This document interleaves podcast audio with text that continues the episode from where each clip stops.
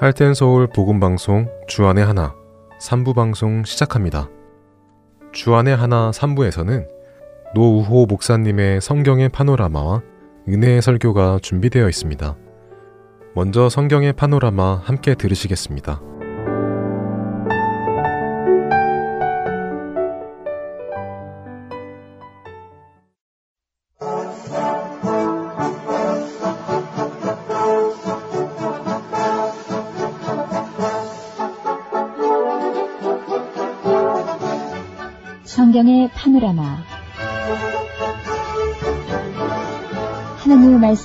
귀한 시간입니다. 단편적인 아닌 전체적으로 숲도 보고 나무도 보는 그런 시간입니다. 노후호 목사님이십니다. 목사님 안녕하세요. 반갑습니다. 김성민입니다.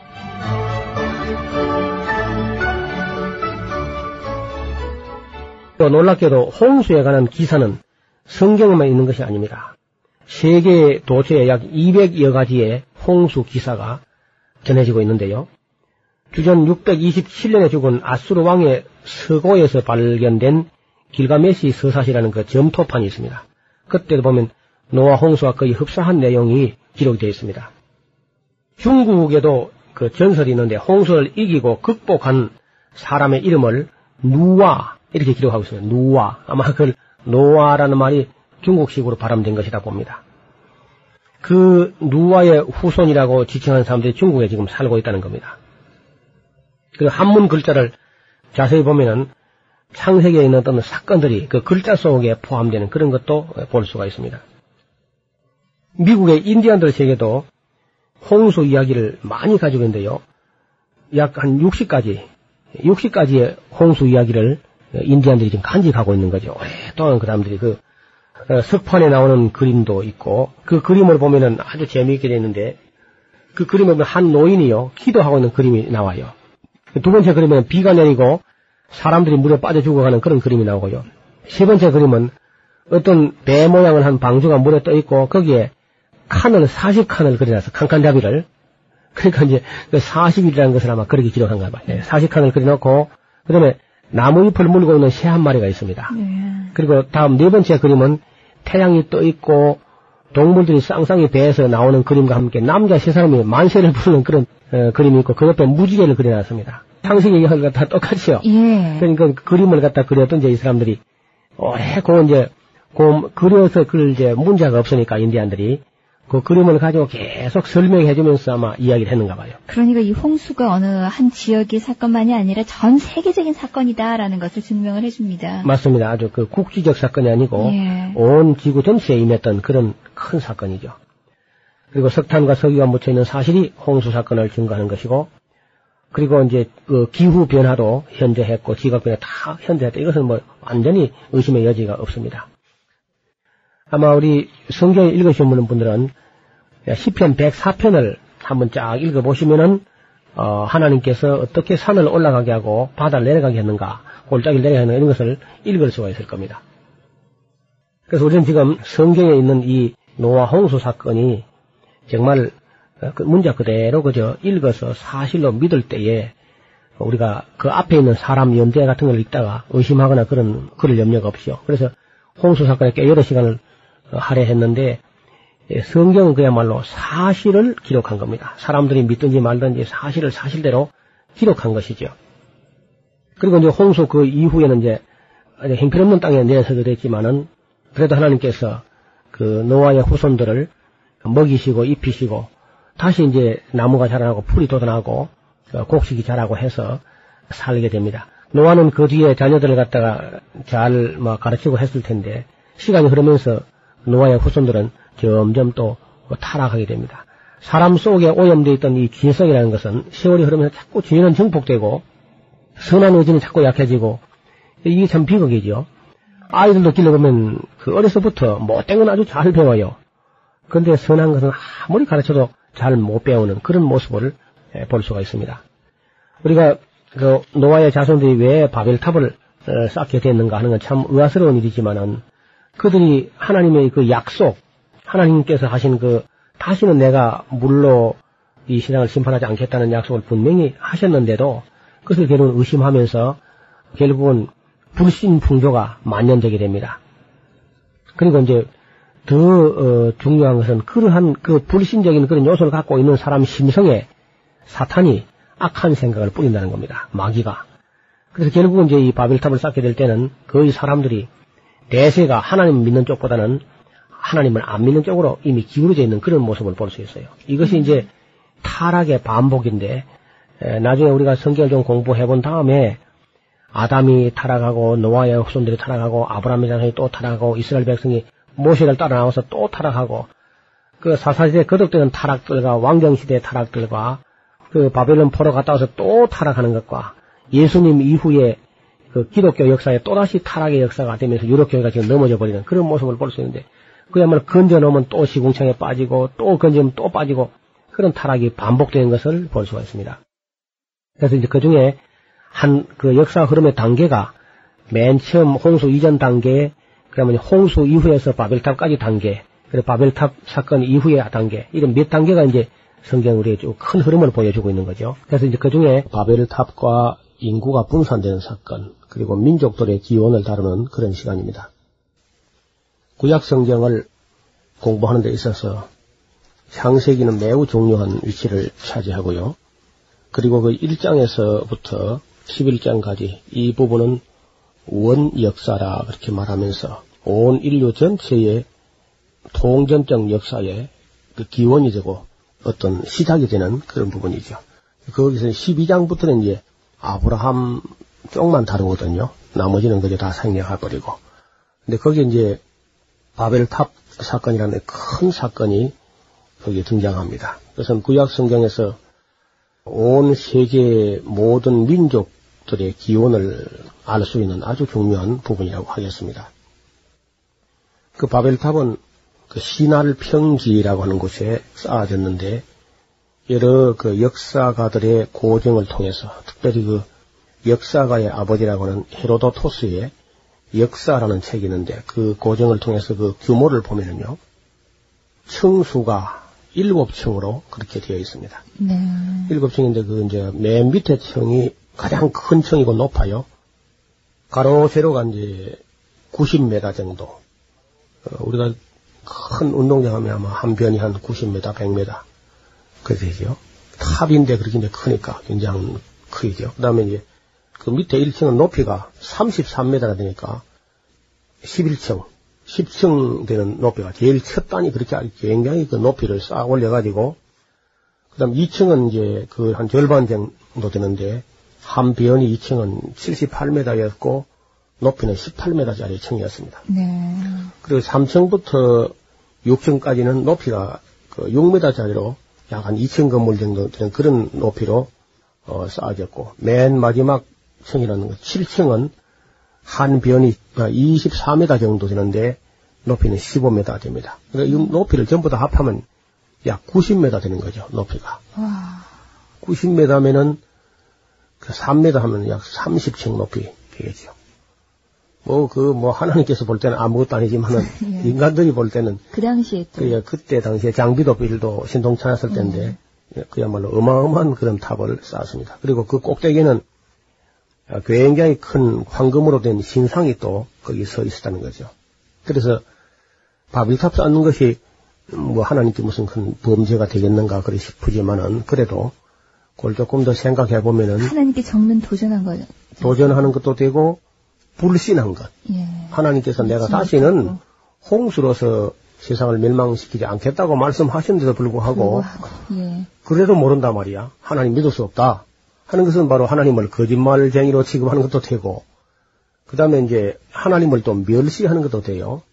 즉, 인간들이 뭐 그렇게 바벨탑을 쌓아가지고 자기들 쌓아놓은 것 정도 되면은 하나님도 어찌하지 못할 거다. 고 보는 그 시각은 하나님을 멸시하는 시각이지요. 우리 인간관계에서도 마찬가지잖아요. 신뢰받지 못한 것만큼 괴로운 게 없고요. 그렇죠. 예. 나를 누가 믿어주지 않는다는 것은 나를 거짓말쟁이 취급하는 게 되니까, 하나님도 매우 언짢아하시는 거죠. 네.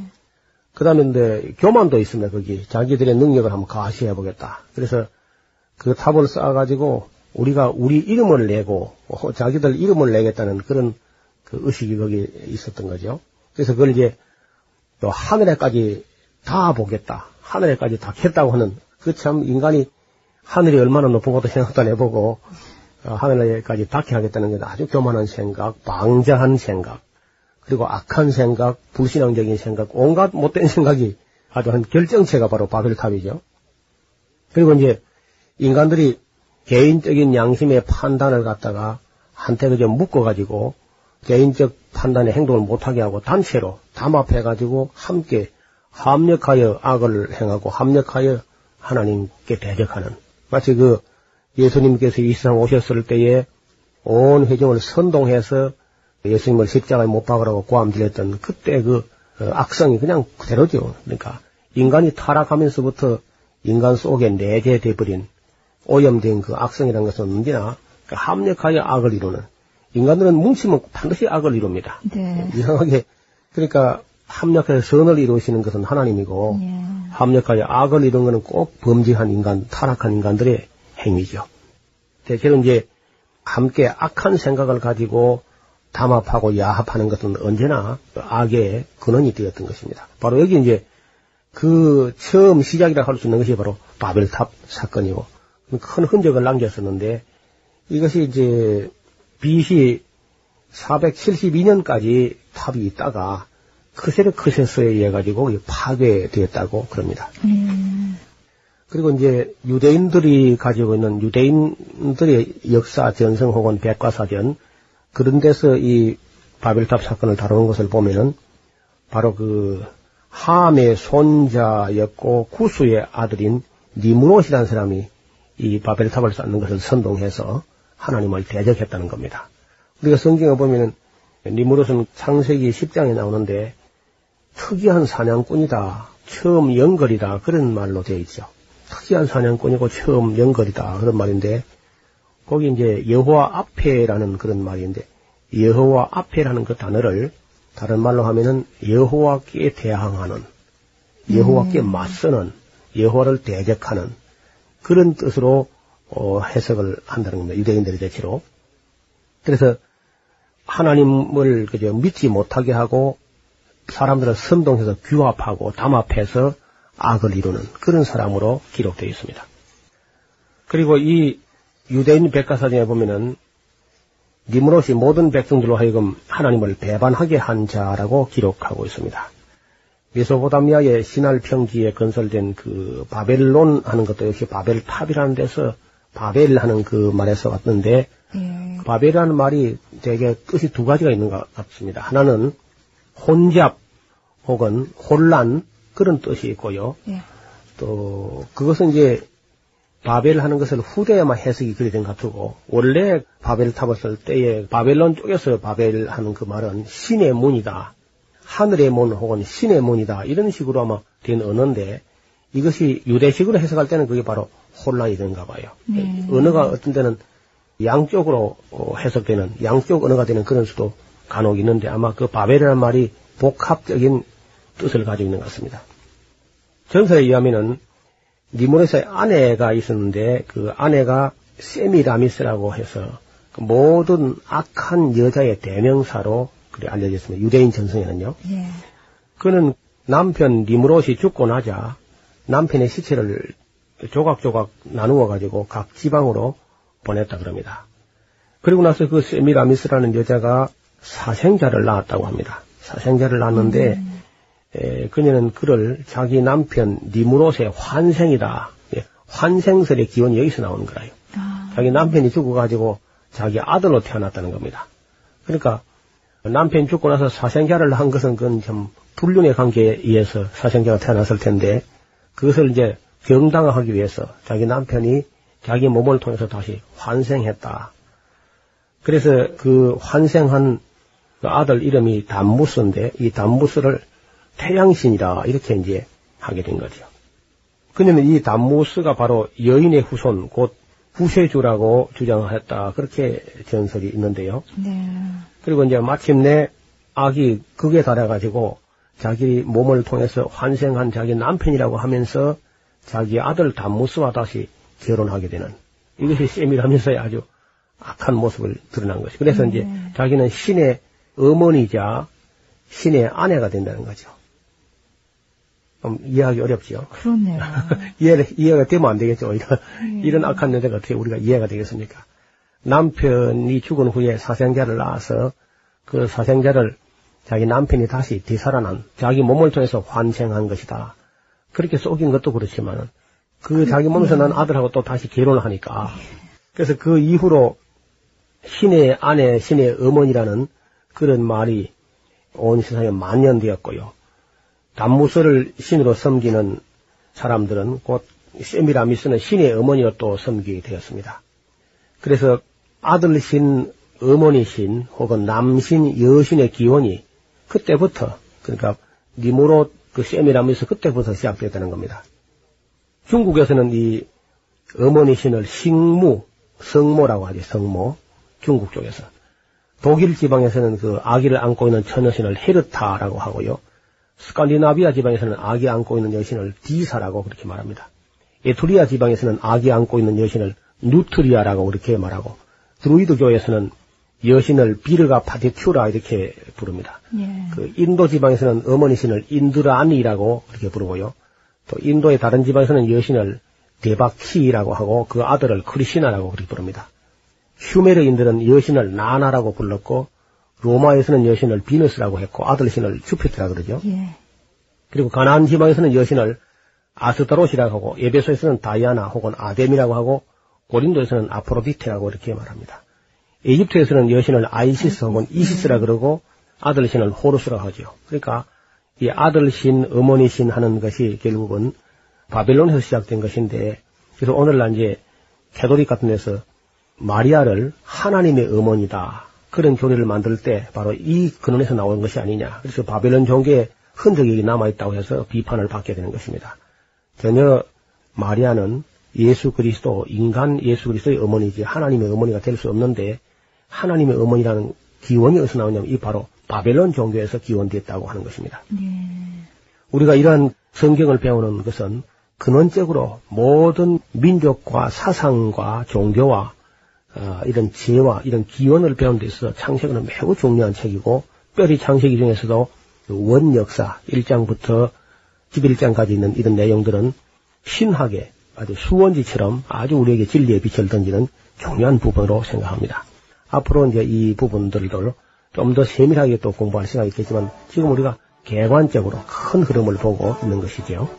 노화의 후손들도 이렇게 성경 읽어보면 생육하고 번성하라 하시는 그 복된 말씀을 듣고 많이 번성을 했는데 문제는 하나님의 말씀을 믿지 않는 데서부터 시작이 됐군요. 그렇습니다. 성경의 파노라마 지금까지 노후호 목사님이셨습니다. 목사님 고맙습니다. 감사합니다. 김성민이었습니다.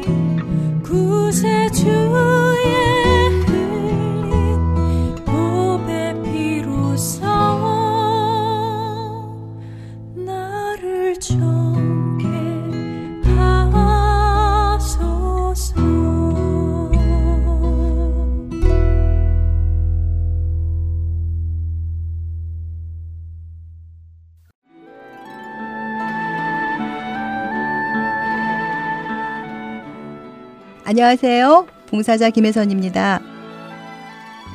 매주 금요일마다 CD를 각 지역으로 배송해 드리는데요. 최근 CD를 받지 못하시는 분, 파손된 CD를 받으시는 분들이 많다는 소식을 들었습니다.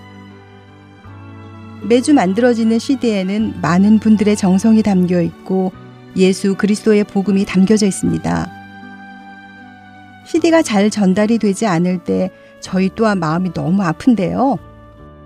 혹시 CD를 받지 못하셨거나 부서진 CD를 받으셨을 때에는 저희에게 연락을 주세요. 사무실 전화번호 602-866-8999입니다.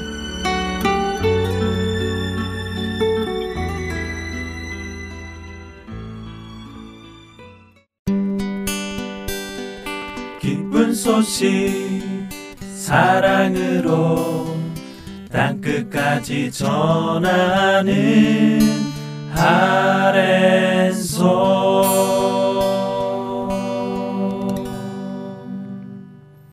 은혜의 설교 말씀으로 이어드립니다. 오늘 설교 말씀은 서울 주님의 십자가 교회 서정곤 목사님께서 마태복음 20장 1절부터 16절까지의 말씀을 본문으로 불공평한 은혜라는 제목의 말씀 전해 주십니다. 은혜 시간 되시기 바랍니다. 신약 성경 마태복음 20장입니다. 오늘 우리가 읽은 본문, 우리가 너무 익숙하게 잘 알고 있는 포도원 품꾼의 비유는 학자들 간에 예수님의 비유 중에서, 수많은 예수님의 비유 중에서 가장 어려운 비유다. 이렇게 얘기들 합니다. 우리가 너무 익숙하게 잘 아는 이 비유가 예수님의 비유 중에서 가장 어려운 비유다 하고 얘기를 한다면은 우리는 오늘 이 비유를 다시 한번 우리 안에서 점검해야 될 필요가 있다 하는 그런 생각을 하게 됩니다. 오늘 마태복음 20장 1절로부터 16절까지 제가 대표로 봉독합니다. 천국은 마치 품꾼을 얻어 포도원에 들여 보내려고 이른 아침에 나간 집주인과 같으니 그가 하루 한 데나리온씩 품꾼들과 약속하여 포도원에 들여보내고 또 제3시에 나가보니 장터에 놀고 서 있는 사람들이 또 있는지라 그들에게 이르되 너희도 포도원에 들어가라. 내가 너희에게 상당하게 주리라 하니 그들이 가고 제6시와 제9시에 또 나가 그와 같이 하고 제11시에도 나가보니 서 있는 사람들이 또 있는지라 이르되 너희는 어찌하여 종일토록 놀고 여기 서 있느냐 이르되 우리를 품꾼으로 쓰는 이가 없음이니이다. 이르되 너희도 포도원에 들어가라 하니라. 저물매 포도원 주인이 청지기에게 이르되 품꾼들을 불러 나중 온 자부터 시작하여 먼저 온 자까지 삭슬 주라 하니 제 11시에 온 자들이 와서 한 데나리온씩을 받거늘 먼저 온 자들이 와서 더 받을 줄을 알았더니 그들도 한 데나리온씩 받은지라. 받은 후 집주인을 원망하여 이르되 나중 온 이 사람들은 한 시간밖에 일하지 아니하였거늘 그들을 종일 수고하며 더위를 견딘 우리와 같게 하였나이다. 주인이 그 중에 한 사람에게 대답하여 이르되 친구여 내가 내게 잘못한 것이 없노라. 내가 나와 한 데나리온의 약속을 하지 아니하였느냐? 내 것이나 가지고 가라. 나중 온 이 사람에게 너와 같이 주는 것이 내 뜻이니라. 내 것을 가지고 내 뜻대로 할 것이 아니냐? 내가 선함으로 네가 악하게 보느냐?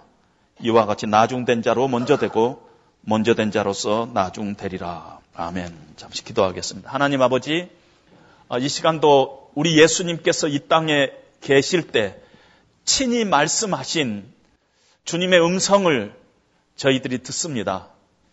주님 이 시간에 우리의 심령 가운데도 그 주님의 음성이 살아계신 주님의 음성으로 내 심령 가운데 전해질 수 있도록 하나님 우리의 마음들을 이 시간에 하나님 말씀 앞에 낮춰주시고 살아계신 하나님의 말씀으로 받는 귀한 역사가 이 시간에 일어날 수 있도록 하나님 인도하여 주시옵소서 예수님 이름으로 기도합니다. 아멘.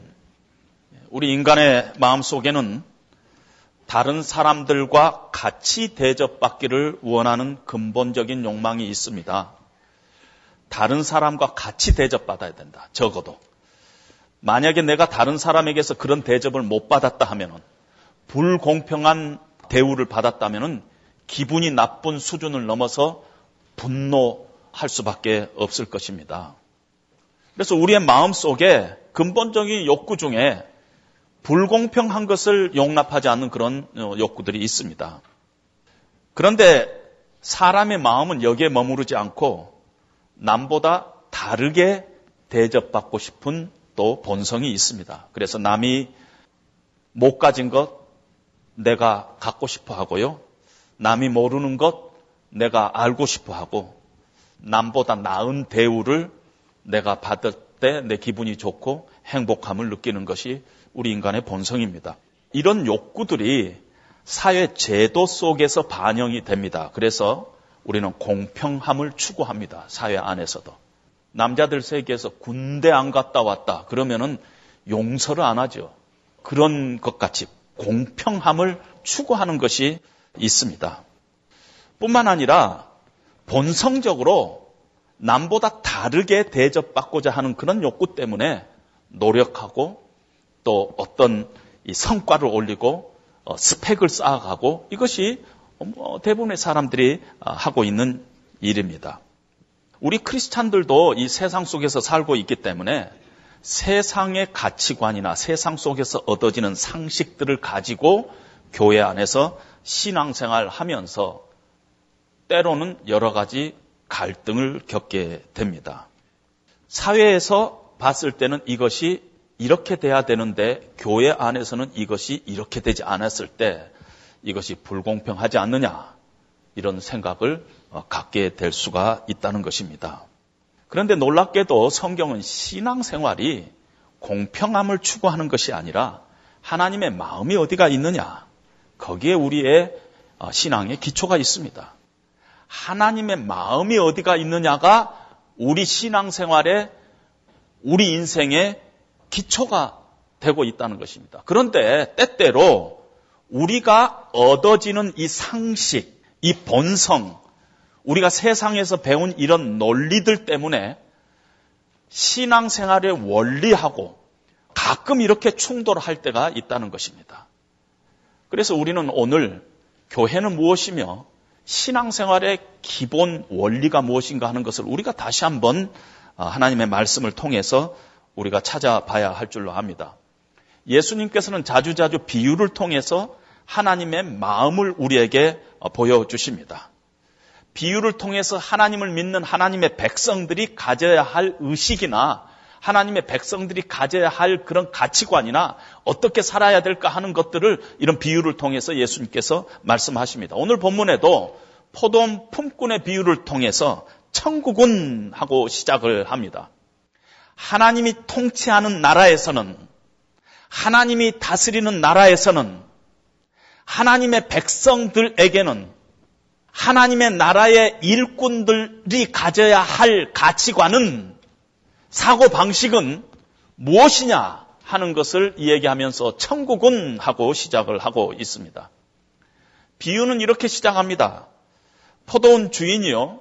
포도원에서 일할 일꾼을 구하러 아침 일찍 장터에 나갑니다. 아침 6시에 나가가지고 봤더니 그 장터에서 일감을 찾는 사람들이 있어서 하루 일당 한 데나리온을 약속하고 포도원으로 데리고 옵니다. 한 데나리온은 우리 같으면 하루 일당 한 80불 이렇게 생각해도 좋을 것 같습니다. 제3시 유대 달력에다가 6을 더하면 우리 시간하고 똑같아요. 제3시 그러면 더하기 6 하면은 아침 9시입니다.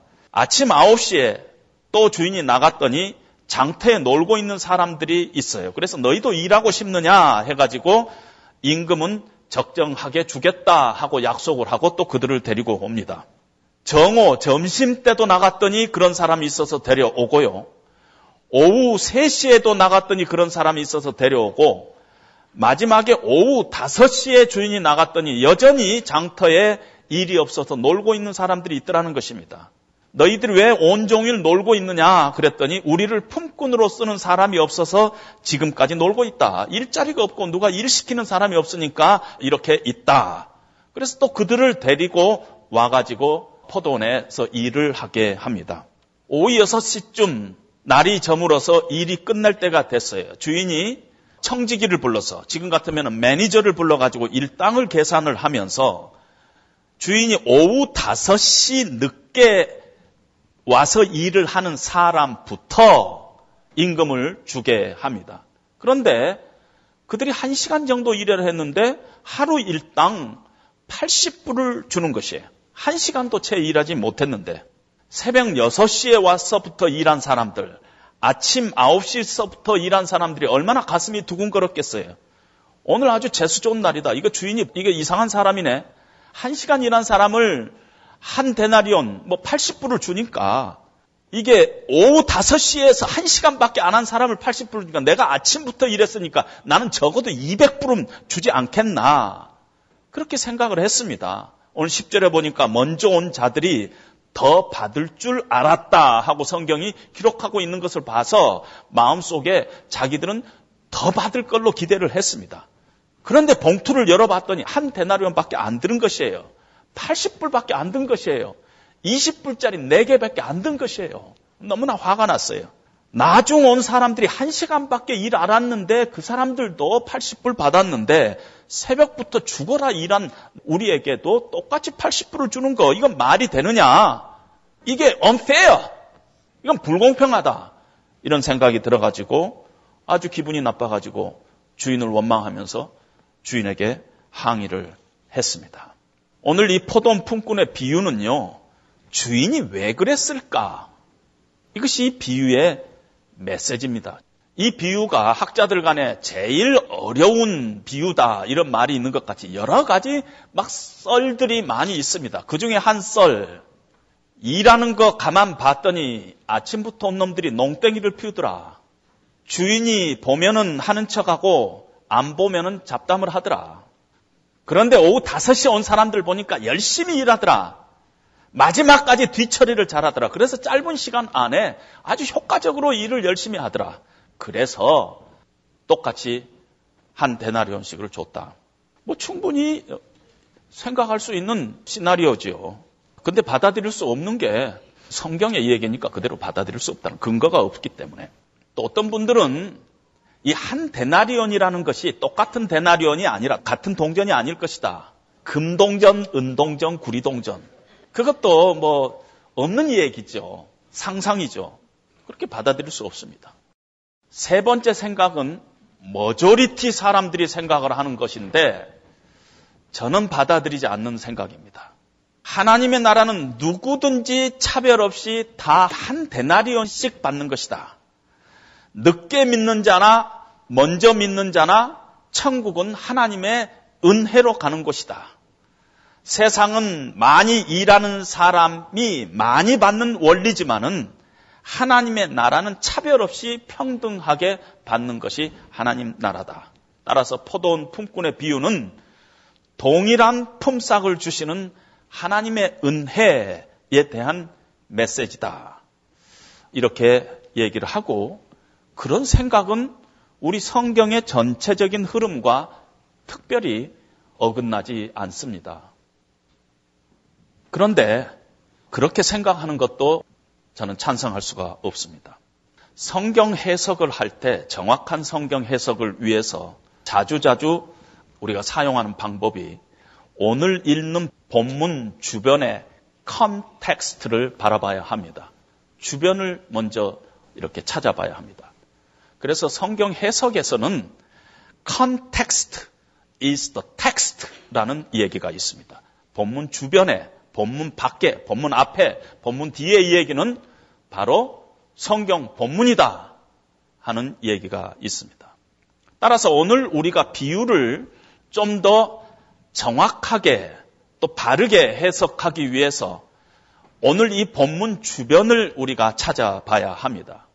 근데 놀랍게도 본문 앞에는 우리가 너무 잘 알고 있는 부자 청년의 이야기가 나오고 있습니다. 한 부자 청년이 예수님께 와가지고 선생님, 제가 무슨 일을 해야지 영생을 얻으리까?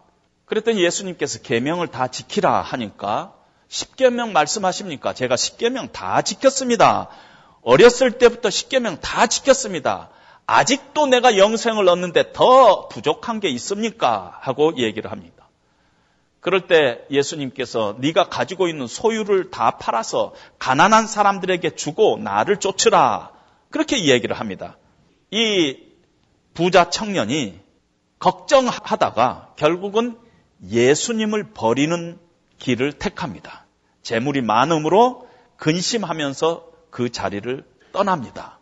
그 사건이 딱 있자마자 베드로가 인터셉트 하면서 주님, 저 청년은 재물에 대한 미련 때문에 못 버리고 떠나갔지만 우리는 모든 것을 버리고 주님을 따라 싸우니 우리가 무엇을 얻으리까 하면서 19장 27절에 이 얘기를 합니다.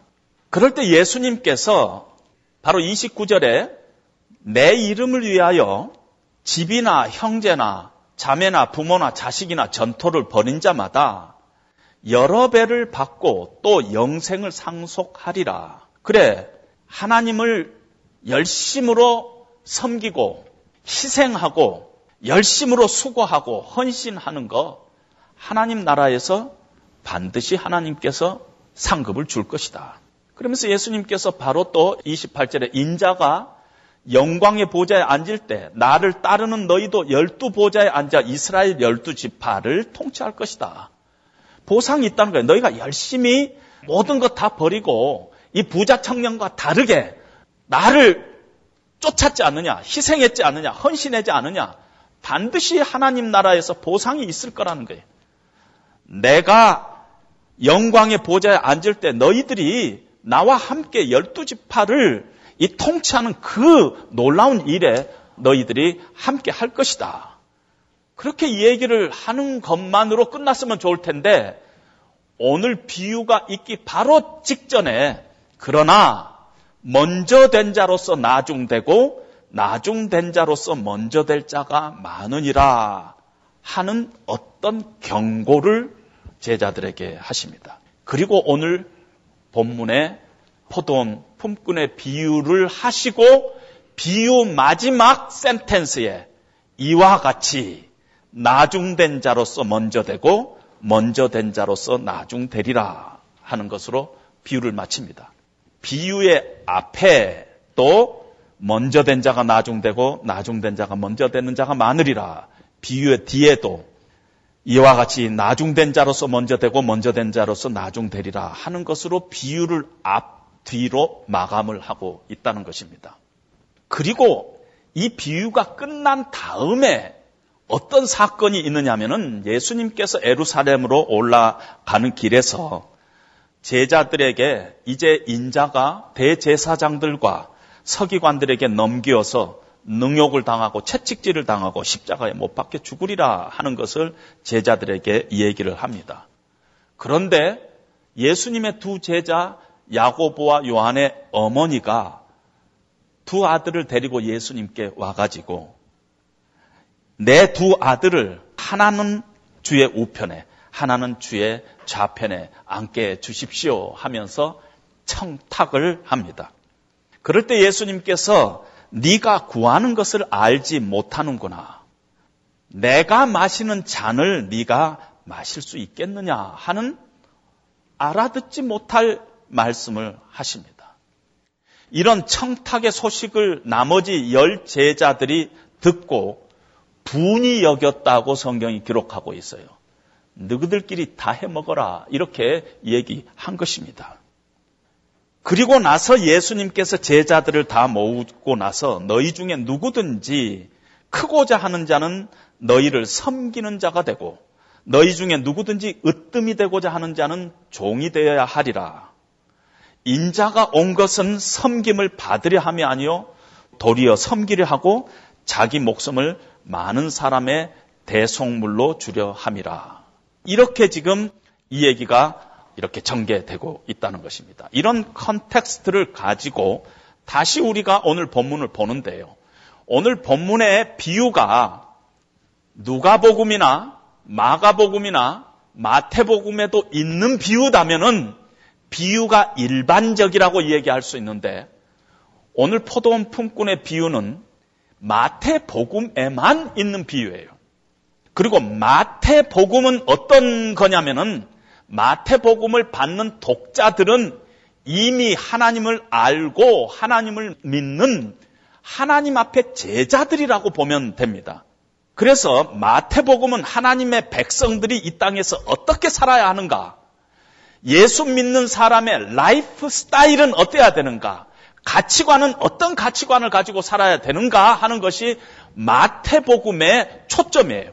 그렇기 때문에 오늘 이 비유는 제자들에게 하는 비유라는 것입니다. 특별히 베드로를 중심으로 하는 열두 제자들에게 집중적으로 하는 비유지 일반적인 비유가 아니라는 것입니다. 너희가 열심히 헌신하고 주님을 위해서 희생하는 거 안다. 반드시 하늘나라에서 상급이 있을 것이다. 하나님께서 귀하게 여기고 기억하실 것이다. 하늘에 상급이 있다. 그러나 먼저 된 자가 나중되고 나중된 자가 먼저 되는 일이 많다 하는 그런 경고를 예수님께서 제자들에게 하신 것입니다. 그래도 제자들이 못 알아들으니까 비유를 말씀하시고 비유 마지막에 이와 같이 먼저 된 자가 나중되고 나중된 자가 먼저 되는 일이 있다 하는 얘기를 또다시 말씀하시고 있는 것입니다. 포도원 품꾼의 비유의 핵심은 주인이 동일하게 한 데나리온씩을 주었다 하는데 초점이 있는 것이 아닙니다. 이 비유를 통해서 전달하고자 하는 우리 예수님의 의도는 품꾼들의 태도가 옳지 않다 하는 것을 지적하는 것입니다. 그래서 예수님께서 늦게 온 사람, 오후 5시에 온 사람에게 한 달란트씩을 먼저 주는 상황을 예수님께서 설정을 하십니다. 그리고 제자들에게 너희가 어떤 동기로 어떤 생각을 가지고 지금 나를 섬기고 있느냐?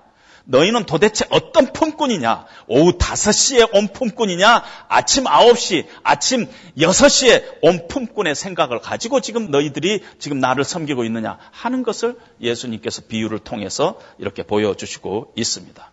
아침부터 수고한 품꾼들, 자기에게 더 많은 것을 줄 것을 기대했는데 동일하게 한 달란트씩을 주니까 주인에게 원망을 합니다. 주인이 대답을 합니다. 네가 나와 한 데나리온을 약속하지 않았느냐? 내 것을 가지고 내 뜻대로 쓰는 것이 그것이 악한 일이냐? 네가 왜 그것을 악하다고 보느냐? 왜 네가 시기하느냐? 왜 비교하느냐? 왜 원망하느냐? 하고 지금 어, 예수님께서 말씀하신다는 것입니다. 예수님의 열두 제자가 모든 것을 버리고 주님을 따랐어요. 그 일은 귀한 것입니다. 칭찬받을 만한 일이에요. 천국에 상급이 있을 것입니다. 그러나 우리 주님은 그것을 자기의 공로로 생각하는 것은 용납할 수 없다는 것이에요. 한 교회에서 20년, 30년 섬기다가 은퇴하는 것은 하나님 앞에 귀한 일이고 아름다운 일입니다. 그러나 그 일이 자기의 공로가 되고 자랑이 되는 것은 하나님이 용납할 수 없다는 것입니다. 어려울 때 교회를 위해서 헌신하고 희생하고 봉사하고 30년, 40년 한 교회를 섬기는 것은 귀한 일이죠. 아름다운 일이죠. 하나님 앞에 반드시 상급이 있을 것입니다. 그러나 그것이 공로가 되고 그거는 먼저 된 자가 나중되는 일이 많다. 조심해라. 예수님께서 그런 경고를 하신 것이라는 것입니다. 예수님의 제자들의 마음이요. 지금 이 에루살렘으로 올라가면서 서로 높은 자리에 앉으려고 다투었어요. 성경이 그렇게 얘기하고 있어요. 그래서 서로 막 분해했어요. 이것이 제자들의 지금 사고 방식이었어요. 예수님께서 이 비유를 통해서 그들의 마음을 드러내면서 이들의 마음을 수술하기를 주님께서는 원하시고 있는 것입니다. 주님의 일을 열심으로 앞장서서 할 때 조심하라는 것이 먼저 된 자가 나중 될 수 있는 위험이 있다는 것을 명심해야 된다는 것입니다. 하나님의 나라는 얼마나 내가 오래 했느냐, 얼마나 많이 했느냐, 내가 얼마나 많은 기록을 남겼느냐에 있지 않고 지금 이 순간 내가 어떤 자세로 하나님을 섬기고 있느냐 하는 것이 더 중요하다는 것입니다.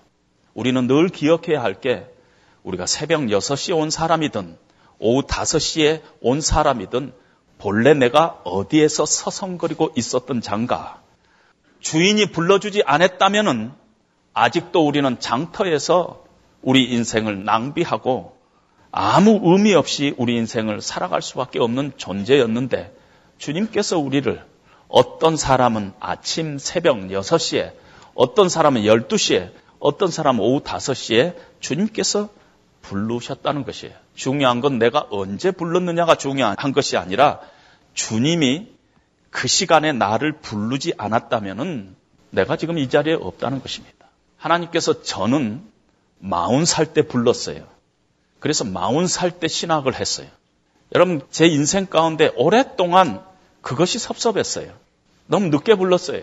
신학교를 졸업할 때 제가 잘 아는 교수님이 교수가 될 생각은 없느냐? 여기 세인트루이스에서 어느 대학 가서 조금 공부하고 Covenant 와서 교수가 될 생각은 없느냐 했을 때 제가 그 교수 보고 이렇게 얘기했어요. 네하고 나하고 나이가 같은데 같은데 내가 지금 가서 또 공부해가지고 어, 신학교 와서 가르치는 그 일 나 안 한다. 오랫동안 그것이 마음속에 어, 섭섭함이 있었어요. 왜 하나님께서는 나를 좀 빨리 부르지 않았을까? 내가 좀 빨리 불렀으면 훨씬 더 기회가 많았을 텐데 한 5년만 빨리 불렀어도 내가 큰 교회 목사가 될 수 있었을 텐데 그런 생각이 없었겠어요? 저도 있었어요. 한두 번. 그런데 우리가 가만히 생각하면은 새벽 6시에 불렀든 12시에 불렀든 오후 3시에 불렀든 오후 5시에 불렀든 부르시면 하나님 앞에 달려 있는 것입니다. 그때라도 나를 불러 주시는 거 얼마나 큰 은혜냐는 것입니다. 그런 우리를 주님이 부르시고 하나님의 나라의 일꾼 삼아 주시고 백성 삼아 주시고 늦게나마 하나님께서 사역자로 삼아 주시고 교회 일꾼으로 삼아 주시는 것은 하나님의 은혜예요. 원래 우리가 어떤 자였는가 하는 것을 잊어버리면은 늘 우리는 자칫 잘못하면은 교만함에 빠지고 그래서 자기를 과대평가하게 되기도 쉽고 낙심 가운데 빠질 수가 있다는 것입니다. 내가 더 받을 자격이 있다고 생각한다면 주인에 대해서 원망감이 생기고 불평이 생기고 그럴 것입니다. 내가 어느 한 공동체에서 오래 어떤 공로를 세웠다면 나도 모르는 사이에 어떤 공로 의식이 생기고 기득권 의식이 생길 것입니다. 그것이 안 이루어지면 섭섭하게 될 것이에요. 그래서 하나님 앞에 섭섭하고 또 교회에 대해서 섭섭하고 성도들에 대해서 섭섭하고 때로는 목사님에 대해서 섭섭하고 그런 일들이 생길 것이에요. 왜? 내가 어떤 장가를 잊어버리면. 신앙이라는 것은요, 신앙의 연륜이 아닙니다. 내가 몇 년 신앙생활 했느냐가 아니라 하나님의 마음이 어디가 있느냐 그것을 늘 쫓아가는 것이 신앙입니다. 신앙은 어떤 외식이 아니에요. 외면이 아니에요. 내가 어떤 달성하고 뭘 갖추고 그런 게 아니에요. 우리의 마음 중심이 어디에 있느냐 하는 것입니다. 신앙생활은 공로의식으로 하는 게 아니라 빚진 자의 심정으로 하는 것이에요. 늘 오후 5시에 포도원에 들어온 사람들이 가지고 있는 그 마음, 그 마음을 늘 죽을 때까지 갖는 것이 신앙인이라는 것입니다. 만약에 내 신앙의 감격과 감사와 기쁨이 만약에 사라지고 있다면은 그리고 아무 부담 없이 그냥 막 어, 신앙생활하고 뭐 섭섭하고 이런 일이 생긴다면 우리가 다시 한번 생각해 봐야 돼. 내 신앙의 주소가 지금 어디에 있는가? 내 기초가 어디에 두고 있는가? 하나님의 절대적인 그 주권적인 은혜가 나를 하나님께서 구원하실 뿐만 아니라 그 은혜가 나를 오늘도 이 자리에 있게 했다는 생각을 갖고 있는가? 그 우리가 늘 생각해야 한다는 것입니다. 천국에서 누가 더 높으냐 하는 것은 어리석은 질문입니다. 천국에서 누가 더 높으냐 하는 질문을 받았을 때 예수님께서 나의 마시는 잔을 네가 마실 수 있겠느냐 하고 얘기를 합니다. 만약에 인간적으로 교회 안에서 어떤 높음과 낮음이 있다면은 그 높은 사람은 예수님의 십자가의 고난의 잔을 먼저 마실 사람이에요. 먼저 마실 순서지 어떤 높은 자리의 순서가 아니라는 것이 고난을 받아야 될 순서라는 것이 책임의 순서예요. 절대 우리는 우리의 헌신을 다른 사람과 비교해서는 안 되는 것입니다. 주님하고 비교해야 돼. 다른 사람하고 비교하면은요, 내가 좀 잘났으면은 내 자신이 교만해지고 좀 못하면은 내가 열등감에 빠지는 거야. 주님하고 비교해야죠. 주님이 나를 어떻게 부르셨는가?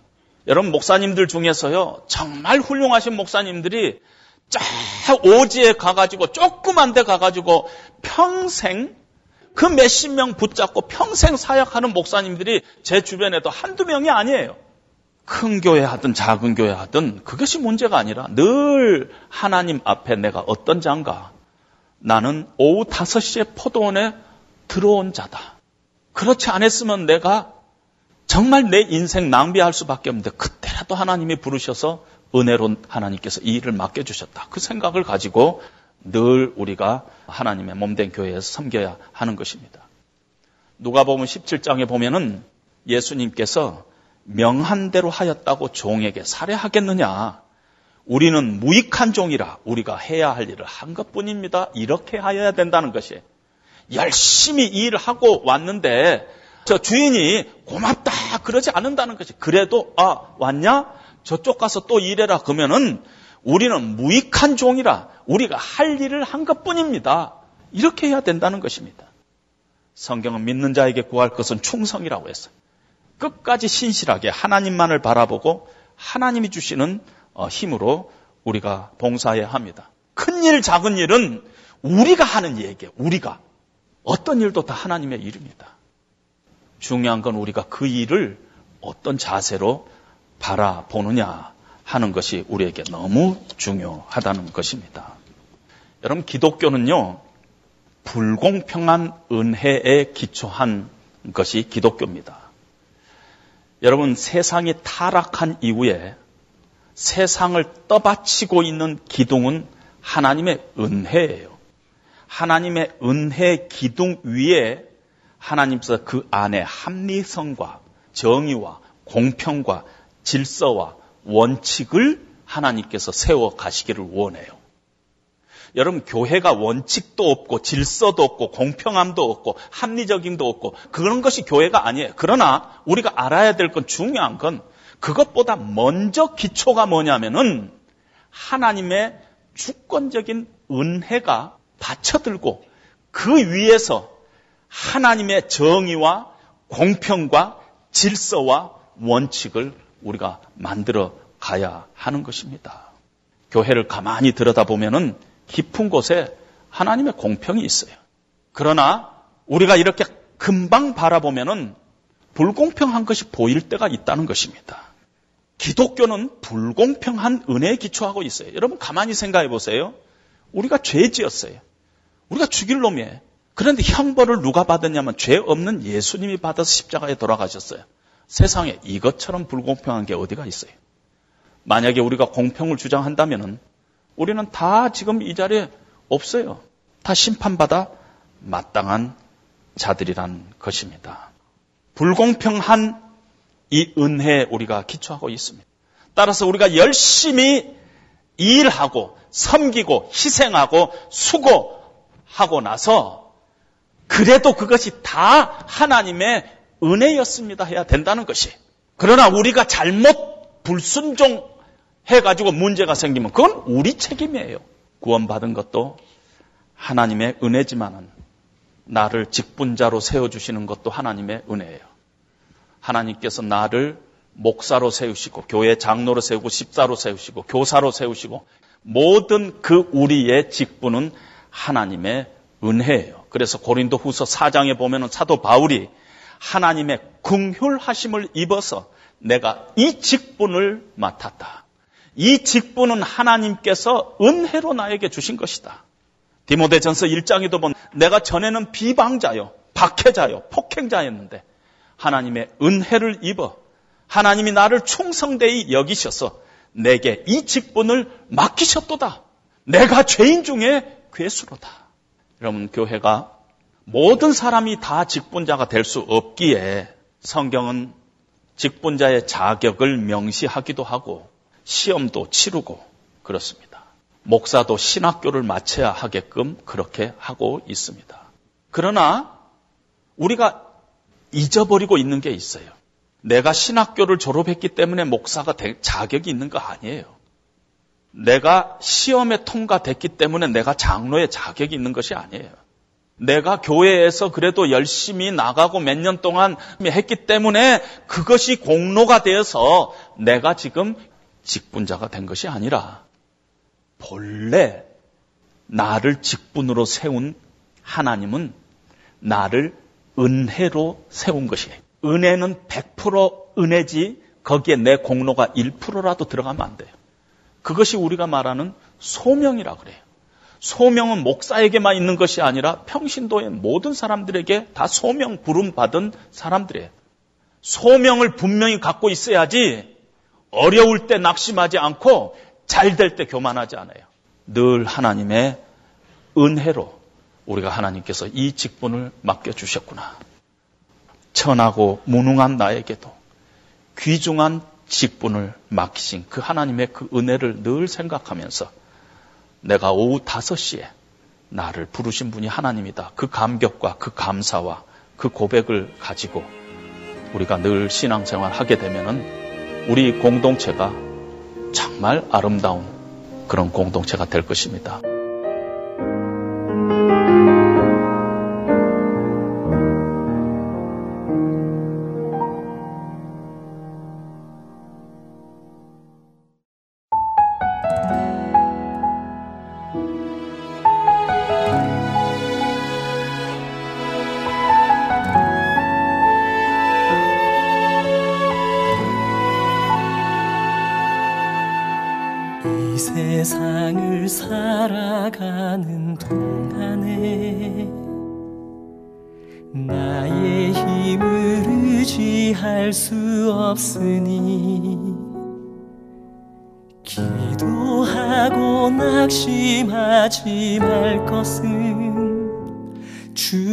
주께서 참 소망이 되심이라. 하나님의 꿈이 나의 비전이 되고 예수님의 성품이 나의 인격이 되고 성령님의 권능이 나의 능력이 되길 원하고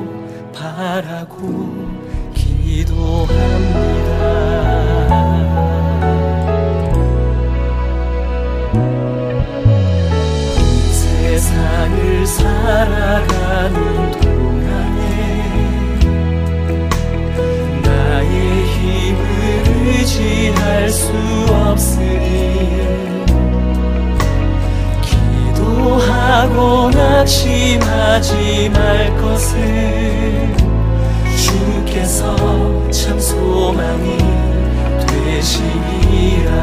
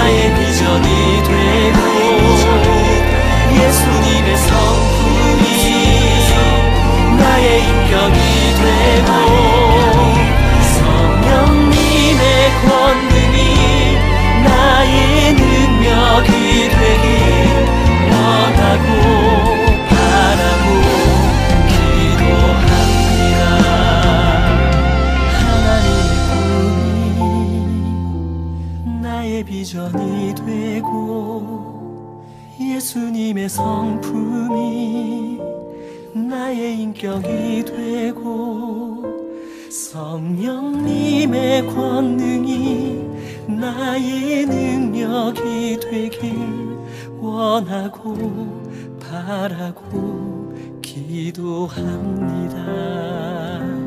하나님의 꿈이 나의 비전이 되고 예수님의 성품이 나의 인격이 되고 성령님의 권능이 나의 능력이 되길 원하고 바라고 기도합니다.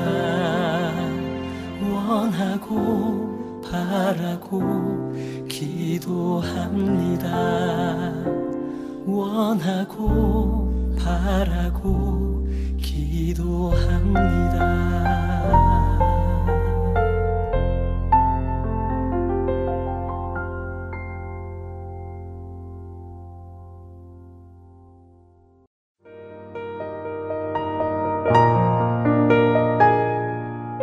지금까지 주안의 하나 3부 함께 해주셔서 감사드립니다. 다른 방송들을 더 듣고 싶으신 분들은 홈페이지 www.할테앤서울.org에서 특별 방송을 클릭하셔서 들으실 수 있습니다.